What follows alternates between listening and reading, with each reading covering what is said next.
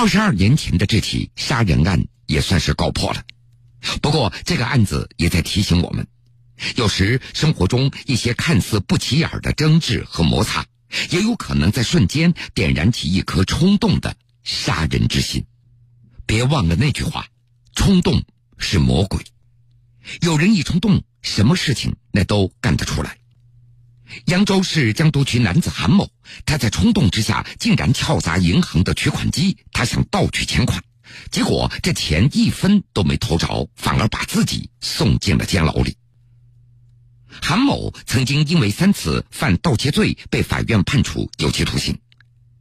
今年六月十号的凌晨，他到江都区一家银行的自动取款处，他的想法非常天真，也非常幼稚。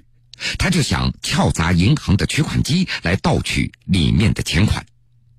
江都区检察院案件承办人张琴跑到这个张刚 ATM 机这边，然后扒扒扒扒了半天，然后没扒开，那次就放弃了。但是人家监控里就看到了。六月二十九号凌晨一点钟，不死心的韩某又携带工具来撬砸同一台机器，而他的举动都被银行值班人员所监控着。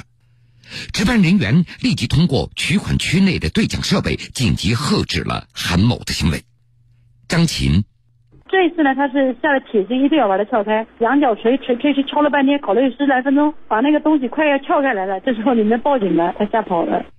警方随后根据监控等线索将韩某给抓获。通过调查，警方得知，韩某在第二次作案的时候，取款机里有人民币十八万四千多元。江都区法院日前刚刚审结完这个案子，检察机关审查认为，尽管韩某盗窃未遂，但是按照相关的司法解释，仍然要追究他的刑事责任。张琴，他是以盗窃数额巨大的财物为目标，虽然盗窃未遂比较重。最终，法院以盗窃罪判处韩某有期徒刑三年六个月。